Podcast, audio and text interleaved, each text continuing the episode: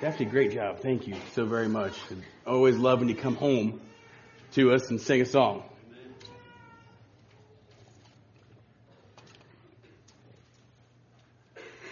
Today we're going to continue our series and uh, just right along with this theme of Memorial Day, we're going to remember today. So let me ask you first, does anybody else here forget stuff a lot of times, or is that just me? You know, like I was told one song ago by an elder, uh, elderly preacher, uh, that you should tell your congregation never to tell you anything important right before or after you preach, because you'll never remember it. That's true. I just want you to know that. So if you tell me something right afterwards today, I may or may not remember. I have no promises. I, I sometimes have too many things going in too many different directions. And when someone comes up to me and says, do you remember this or that? I might have to be uh, acting just a little bit. Yeah, of course I do. Of course I do. Of course there's ways to help with that, isn't there? Uh, me, I like to have little post-it notes all over the place. Maybe you like to wrap a, a string around your finger, but see, if I ever do that, I forget why it's there. Um, post-it notes, those little memos, if you will. Um, they help me a lot, but sometimes I forget where I've put them or I forget to write them down. Uh, but those memos kind of lead where we're talking about today. Memorial. And you can see up there, of course, the, uh, uh, the memorial to the Battle of Iwo Jima, I believe, where they, they ro- rose the flag after the battle had been won in World War II. And it kind of helps us to remember what those brave men and women died for uh, fighting for our freedom, or the, for the freedom of the world, really. But those memorials. And what is a memorial? Something that um, we have that helps us to remember a person or an event. And if we look through the scripture, we will find that there are really all kinds of memorials in scripture, reminding us of who our awesome and great and powerful God is. So let's look at some of those today. But before we do, you know, there's certain events in our lives where things do happen where it's much easier to remember. Uh, for example, did anybody else lose power last night?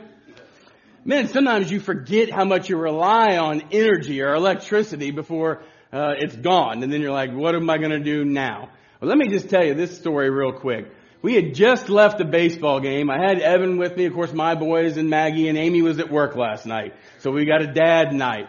And uh, we go up, they've just played a couple baseball games, had a really good season, so we're going to reward them with going up to family movie video and getting some video games to play that night. Of course, while we're in family movie video, and of course the top's down on my Jeep, the rain hits, and it hits hard. So for those of you that texted me and said, ha ha, we see you out in the rain trying to put the top up on your Jeep, I just want to say thank you very much, Ryan Childers.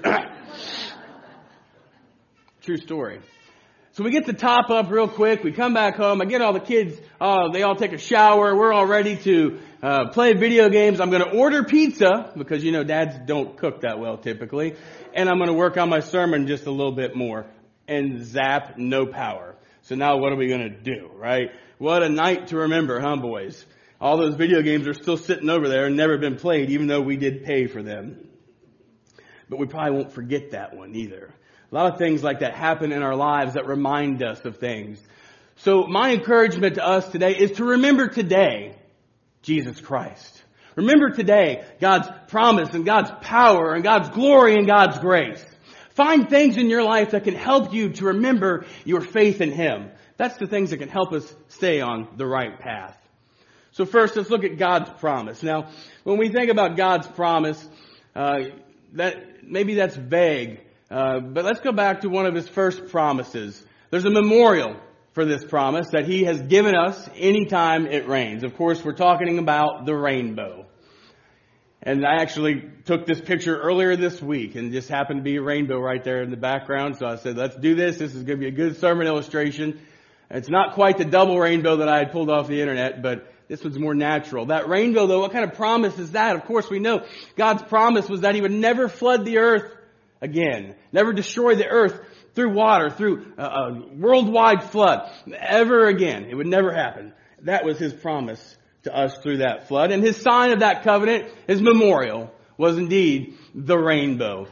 I don't know about you all, but I love seeing a rainbow. It doesn't just remind me of the fact that the world won't be destroyed by a great flood, but it also reminds me of how powerful our God is, about how awesome He is, about how He never ever breaks a promise. It reminds me that God's promises are things that you can count on. And really, it goes much deeper than just the fact of the world not being destroyed by a flood.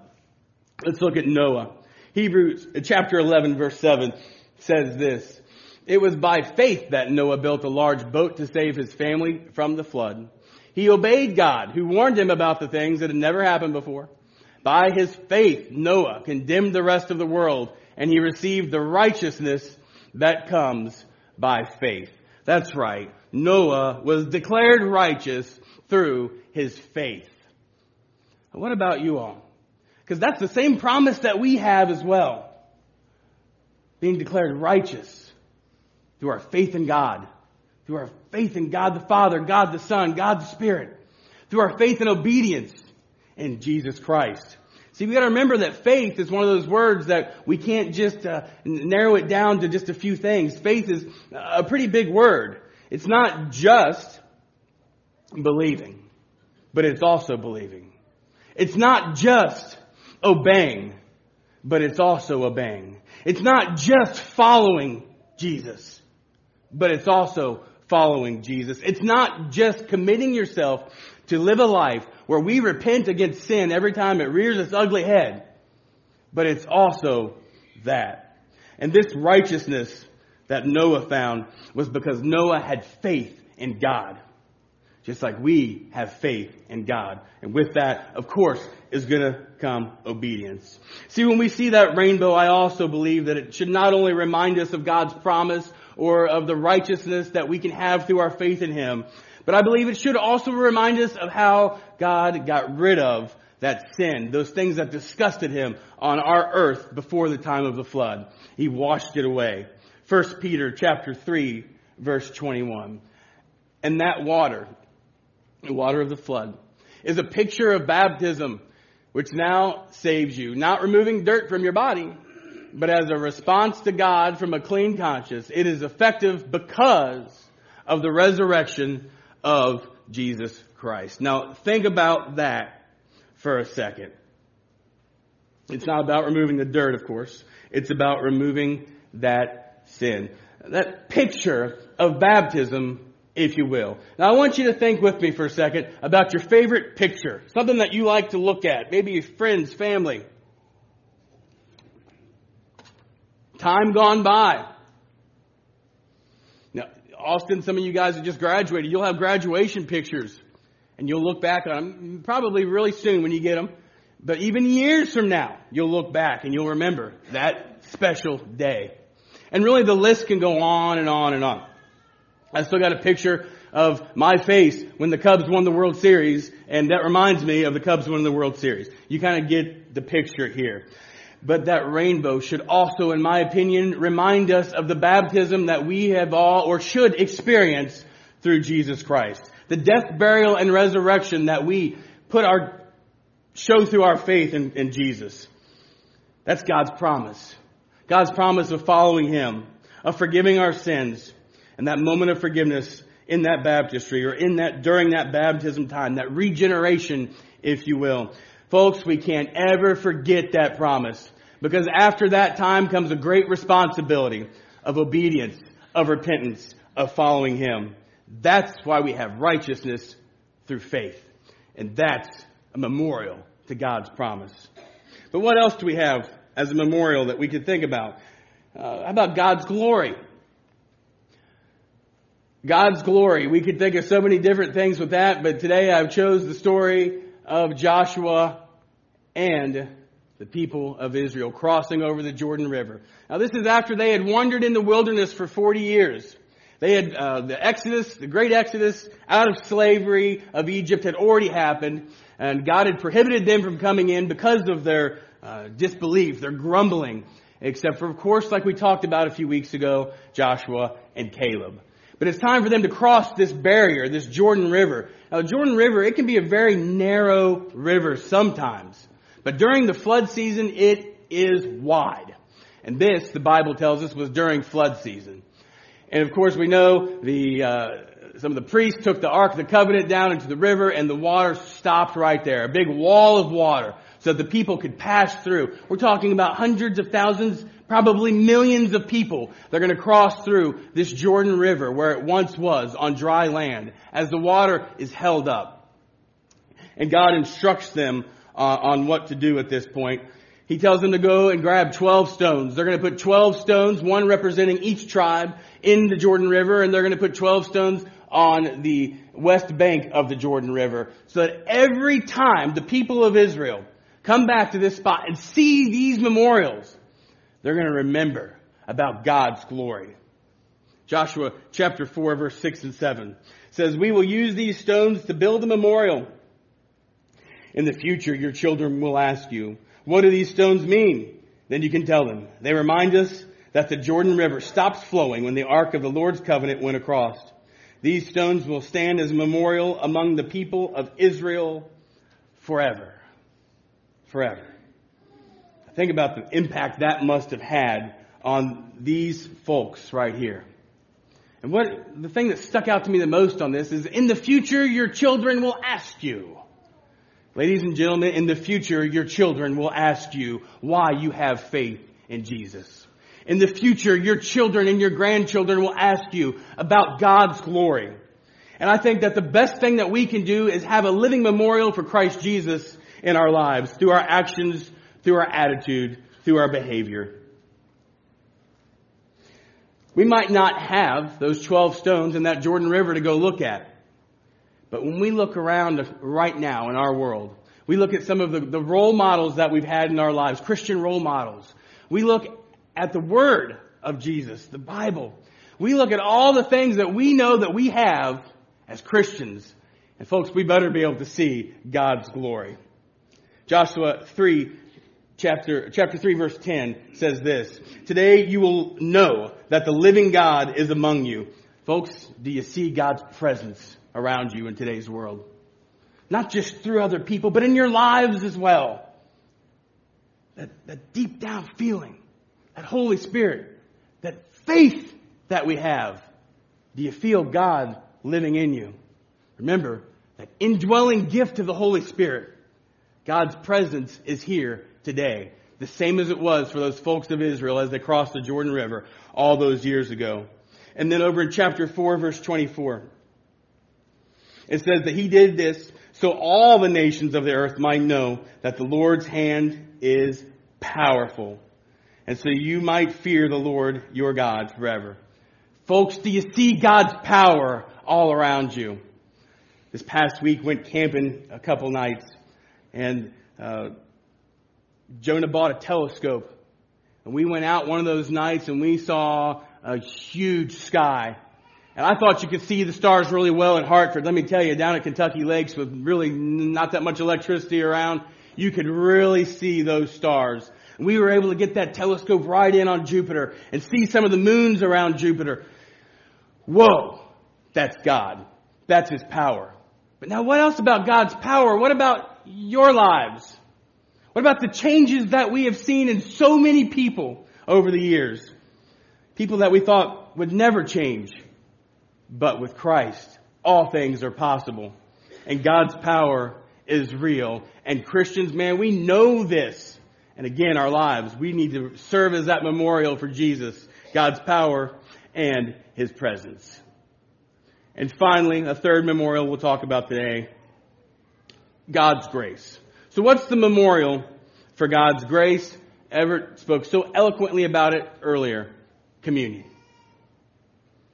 Do this in remembrance of me. A memorial at its finest.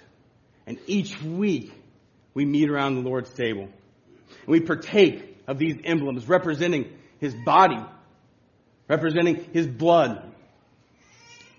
Folks, we should never take this lightly. This should never just be something that we do because we're the Christian church and we do it every week. This should be something that we take with extreme seriousness every single week that we meet around the Lord's table. A time to remember Jesus Christ. A time to examine our lives and, and see and, and ask ourselves, are we living our lives as if we remember that God's presence is among us? Are we living our lives showing that we fear God and His power?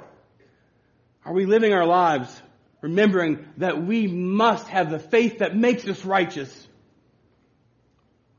Remembering Jesus' sacrifice. See, it's not our doing that gives us this righteousness. It's His sacrifice. He gave us His righteousness, like we've learned about on Wednesday nights. He took our punishment that we were owed, that we were due. Folks, we're blessed to have a God that does that for us. The sacrifice that Jesus gave us. Not just for me, not just for you, but for all who would accept him. Matthew 26, 28 says, For this is my blood, which confirms the covenant between God and his people. It is poured out as a sacrifice to forgive the sins of many. A sacrifice for many. And of those many, none deserved it. And of those many, none earned it. Folks, our forgiveness comes through Jesus. The righteousness that we have, the faith that we have, comes through the Messiah, comes through our Lord, our Savior, Jesus Christ. Let us never forget that when we meet around this table. Let us never forget that as we live our lives daily. Let's take advantage of that by sharing that news with others. That's our responsibility. And the responsibility that we should never forget. We must tell others about Jesus and the forgiveness that we have through Him. So in closing today, it's just real simple. Do not forget. Don't forget what the Lord has done for you. Don't forget His grace and His glory. Don't forget His righteousness that He gives to us. Don't forget His promise. It's a big one. We've got a responsibility to own up to that promise. And we can only do that through faith in the one who gives us righteousness. Do not forget what it means to be a Christian.